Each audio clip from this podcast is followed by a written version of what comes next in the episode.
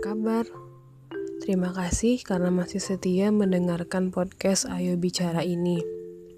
Terima kasih karena masih mau membuka telinga untuk mendengarkan cerita saya. Hmm, hari ini saya mau cerita tentang cinta nih. Seminggu ini banyak banget teman-teman yang ngirim undangan nikahan. Sebelum-sebelumnya juga ada sih, tapi kali ini undangan itu datang dari sahabat saya. Undangan yang membuat terharu. Gak nyangka secepat ini dia mengambil keputusan besar dalam hidupnya. Dia berani berkomitmen dengan pria pilihan orang tuanya. Baru beberapa kali ketemu, mereka langsung klik. Padahal selama ini cuma komunikasi lewat orang tua. Hidup memang selucu itu ya jodoh gak akan ke mana. Paling cuma jalan-jalan sebentar. Kalau udah lelah, dia pasti segera pulang. Kembali kepada tulang rusuknya. Saya jadi ingat waktu itu pernah curhat sama bunda tentang pernikahan. Waktu itu saya nanya gini, Bunda, kira-kira Uni udah siap menikah belum ya? Terus Bunda jawab, gak tahu, semua itu tergantung Uni. Bunda benar. Semuanya tergantung saya.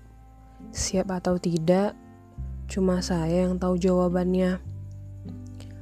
Saya bingung dan takut. Bingung bagaimana cara memulai semuanya. Bingung bagaimana kehidupan saya setelahnya. Dan takut tidak bisa menjalankan semua dengan semestinya. Saya takut ditinggalkan kalau pasangan saya tahu saya punya celah. Padahal saya tahu semua manusia nggak ada yang sempurna.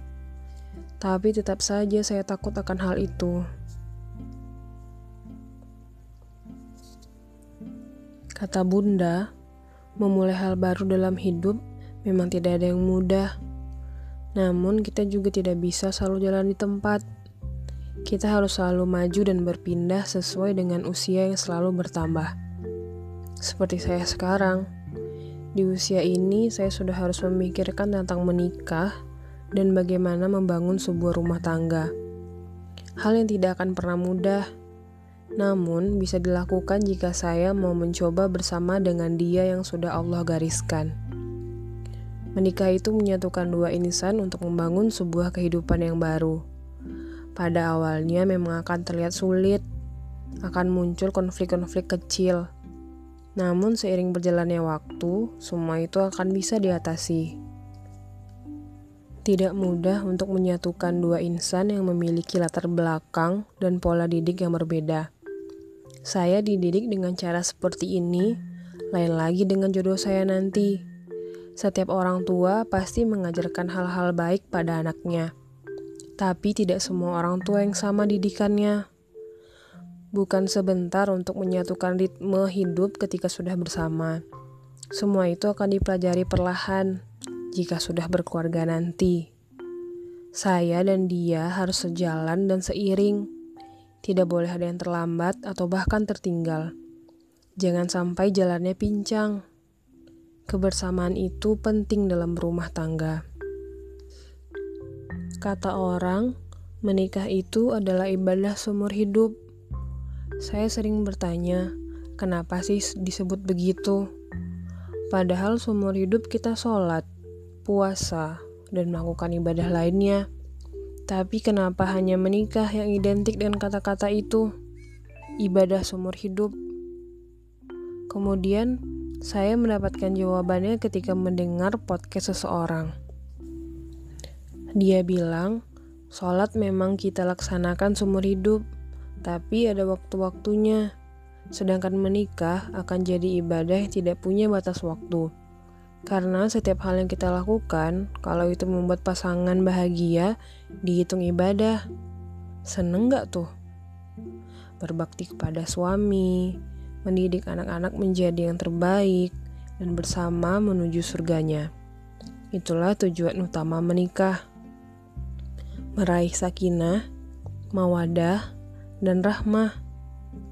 Kebayang gak sih betapa bahagianya kamu yang dapat istri dengan nama Sakinah, mawadah, atau rohmah. Tapi jangan digabung ketiganya ya. Satu saja.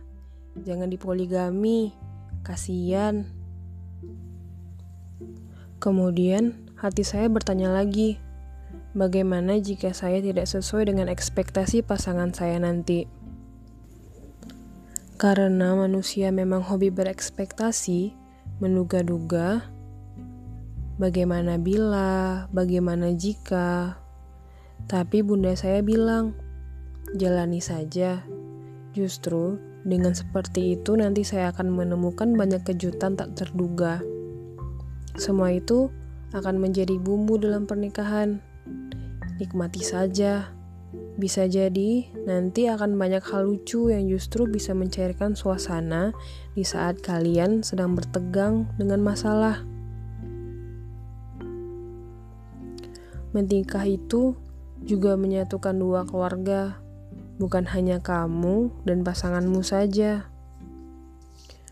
Perlakukan mertuamu sebagaimana baiknya kamu memperlakukan orang tua kandungmu. Jangan membedakan sama sekali Ketika kamu sudah menikah dengan anaknya, kamu juga menikahi keluarganya.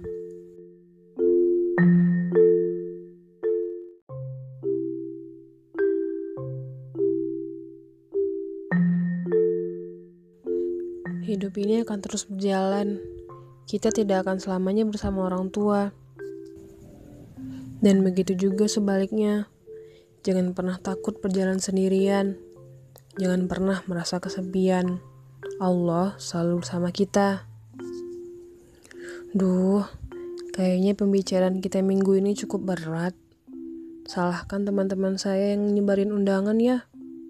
Mereka bikin iri dalam kebaikan.